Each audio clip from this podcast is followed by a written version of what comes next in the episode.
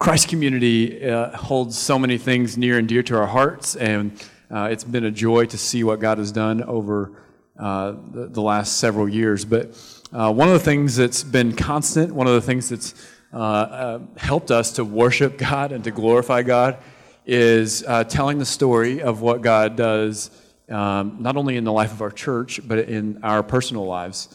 And um, typically, the person that, that comes and shares their story as a Christ Community Church member today uh, is fun for me, and I hope that it's uh, good for you because uh, we get to give a big old Christ Community Church welcome to the fourth killer bee. Uh, there's four of us lawyer boys, Braden. So, Braden, welcome officially. Yeah. so, um, there are how many years difference between you and I? Nine. Nine. Use your mic. Come on, Sorry. you know better. Man, that's big brother speak right there. We had this weird realization this weekend as we were hanging out that when I left for college, he was about the age of Tinley, uh, my oldest, and that was just weird.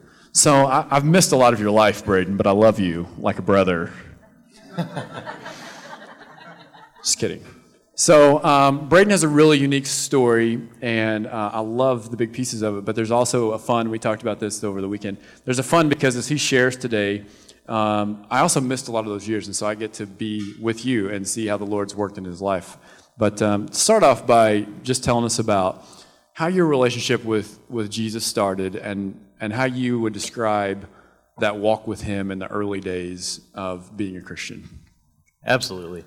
So I I was like Blake. Uh, we grew up in the church, uh, Odin Christian Church, in a small little town, and so that's kind of the walk that I've always led, you know, following my parents' strong lead, following the lead from my older brothers. Um, you know, I've always grew up in a Christian family, and so I knew that that's where I was supposed to be, and so I, I led by example or uh, followed someone else's lead. Um, but really, uh, my own walk with faith, I think, started at different phases because of whenever I started to go through some trials and things like that, um, which is kind of what we're talking about today a little bit. But really, I always knew that this was my life and that's what I believed, but I didn't learn until later why I believed it. Okay, that's good. That's good. Um, yeah, so I'm gone, you're in high school, and I, I get this call from mom that says, Hey, you need to pray for Braden. He's collapsed on a basketball court, and we're not sure what's next. So take us through what happened that day on the court and, and the emotions and the experience that follows. Absolutely. So it was December 27th, 2012, I believe. It would have been 2011, I guess, because 2012 was when all the surgeries happened. Um, we had just been down to visit Blake. We went and played some basketball. I think I won. Um, Man. so little brothers, who needs them? Yeah. You can go back to Indiana. So we. Thank uh, you. no, I'm just kidding. Yeah. It's been great. Uh, so yeah, I was at basketball practice. We were about 10 minutes in. Uh, I won't bore you with too many details, but I do remember, again, I'll make the same joke. I actually did make my last shot, but I remember I made the shot. Um, and then I just kind of went over to the side, and we were just doing, you know, warm up, shoot arounds, that kind of thing. And I, I hunched over, and my chest felt really tight. Um, I couldn't discern separate heartbeats. It just felt like my heart was beating all at once. And I heard one coach say, Hey, lawyer, you okay? And I looked up at him, and cliche, I said, No, and then hit the floor. Um, woke up. Next thing I knew, uh, there were people yelling, you know, call 911, find the defibrillator, what's going on. Uh, one of my teammates, people still make fun of him to this day. Uh, he was one of my good buddies too. Uh, he thought he was uh, EMT or something, I guess, because he was sitting there trying to take off my shoes. And nobody knows why he was trying to steal my shoes. in your mind, in his mind, you were just already gone. He just wanted the yeah, shoes. I guess he just wanted my shoes. So he's trying to t- take off my shoes, and uh, so the the EMTs get there, and one of our other brothers, Brant, was. Uh, so I was a sophomore at the time. Uh, no, I was. Yeah, I was a sophomore at the time, uh, and he was a junior or senior, and uh, he was at practice as well. He was over on the varsity side, and I was on the JV side. And he said he looked over and he saw the coaches all holding me uh, they were trying to pick me up off the ground, and he thought I had gotten into a fight. Which I don't know what that says about me, but he thought I had gotten into a fight. Um, and then he realized that I was completely limp. Hmm. And uh, at that time, he uh, ran to the locker room, and he was the one calling our parents, saying, you know, something's something's bad, something's going on. Uh, and the real trial for our family that day was our parents were actually on their way home from a different appointment. Uh, my mom had had breast cancer immediately prior to this uh, period, and they were on their way home from a final meeting with an oncologist where that morning my mom had been declared cancer free. And on the way home, that's when they get that call. They don't even get to go home first. They come straight from one doctor's appointment, pick me up, and run me to the ER. Um, so that was kind of a big trial for us that day. And as far as emotions that day, it was uh, just overwhelmed. I had no clue what was happening that day. I mean, I was a 16 year old kid that was okay at basketball. And so I was sitting there, basketball practice, just was shocked and overwhelmed, just Yeah. kind of what was going on. Yeah. So uh, he's way smarter than I am, and so what I'm going to do is I'm going to say like what I medically from my perspective, and you can just Okay. not correct me too much, and I'll try All to put it in normal people's terms. Okay. So um, you ended up having this rare condition, Wolff Parkinson White, where your heart raced, and you had extra electrical activity in your heart and the doctors said, "Okay, there's a there's a surgery. We go in, we freeze these extra pathways, You're, you're right, you're right, you're right. And we we we freeze those pathways so that they don't send your heart into this racing stuff." Mm-hmm. And then the long story short, right, is they try that. They find numerous pathways, which is super mm-hmm. rare. They your heart is so healthy and strong that they can't get them to freeze and stay frozen, for lack of a better term. And um, and they tell us that they, they give us some crazy options, right? Is mm-hmm. that Yeah. Yeah? So, like you said, had all these extra pathways, and essentially what that does with those extra pathways is your heart doesn't know um, which pathway to take when it tries to shock. It wants to go straight from top to bottom, more or less. And mine was trying to take six different routes. And so, what that meant is sometimes it was taking a route that made my heart beat at 20 beats a minute, which is way, way too slow, and sometimes it was taking a route that made my heart beat at 300 times a minute um, which is why I went down to basketball practice. My heart was going too fast. Um, so then they, like you said, they gave us some crazy options. You know, I had uh, three surgeries. I had to wait a month between each one. So uh, I believe it was February, March, April were my three surgeries. Um, and then they gave us, uh, you know, some choices before the surgeries, and it was it was pretty overwhelming at this point. Uh, a lot of fear, a lot of anger, because I remember before each surgery, I would have doctors come into the room and they would sit with me and my parents and they would give me a piece of paper and say, "We need you to sign right here." And this says you might not wake up, and if you don't, it's not our fault. Uh, when you're 16, it's not real fun to make that signature. Um, but essentially, what they were telling us was this is a pretty routine surgery. I remember actually before my first surgery, the doctor came back out and said, I've been doing this for 40 years, and I just had the best one I've ever had this morning. It usually takes me about four hours. I just finished in 30 minutes. It was great. She's great. I met this girl the next morning after my surgery went terribly wrong, um, and she was doing great, and I wasn't.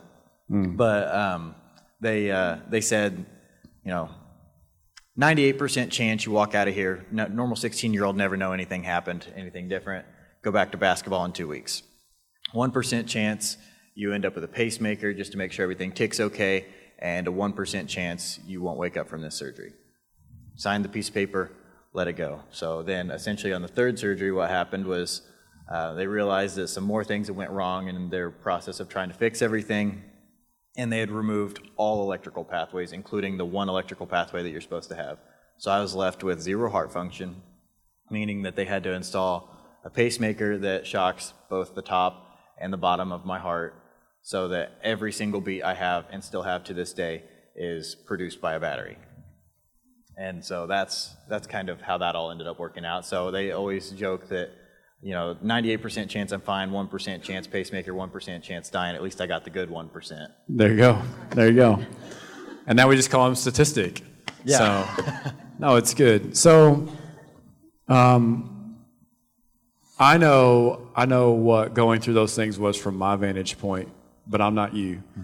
And as we go through this series, it doesn't seem like love. I wanted you to tell your story because I think you have so much to teach us because of what the Lord's taught you.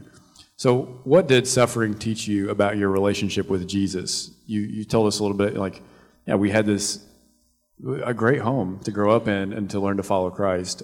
What did suffering teach you that that couldn't? Absolutely. I think a lot of it was just kind of a, it's a how to handle fear, how to handle anxiety, and a lot of you know who's really in control. Uh, really, where I'm at now, kind of to backtrack a little bit, is I still go into a yearly appointment every year. Um, they just check essentially now to make sure that the pacemaker is still running the way it's supposed to. And they do this thing where they, they take something that looks like a, computer mouse and they lay it on my chest, and then that thing has full control of my heart. And I always tell mom and dad whenever we go, because I'm 24 and they still go with me every year because they like to see it too. Um, it, it, makes me so angry whenever they do it because what they do is they lay me down, and then this doctor has a computer monitor which they let me play with now too. That I can you know a little a little bit know what they're talking about, and they can sit there and they ramp my heart rate way up and way down, and they just play with my heart rate like crazy, and it makes me dizzy because it's you know my heart rate's going from a couple hundred to real low and doing all these weird things. And then sometimes they stop it just to make sure it'll restart and that kind of thing. Um, you know, just a usual Tuesday. Um, but they do all these kind of things. And it really, I always tell mom and dad that I don't like it. And they say, you know, what bothers you about it? And I always tell them I'm not in control. And, you know, I'm, I guess I'm a 24 year old guy. I want to be in control of my own life. But uh, that's what bugs me about it is I'm not in control, and I think that's kind of the big realization I had, even with my walk in faith throughout this entire process. Is I had no control over any of this. You know, I can I can be as scared or as angry as I want to be, but I'm not the one that's making these decisions, and it's mm. not the doctors that are making these decisions. It's you know, it's God that's that's choosing my path right now, and no matter what, it's kind of what He wanted is what happened. Yeah, that's good. We can go home now. No. Just, so, last question. You go through that, the Lord teaches you this idea that He's in control, and you've got all these emotions that you still have to deal with.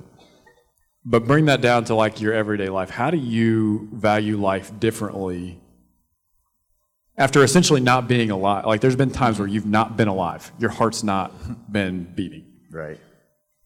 How does it affect the way that you live and make decisions and and just experience life. Right.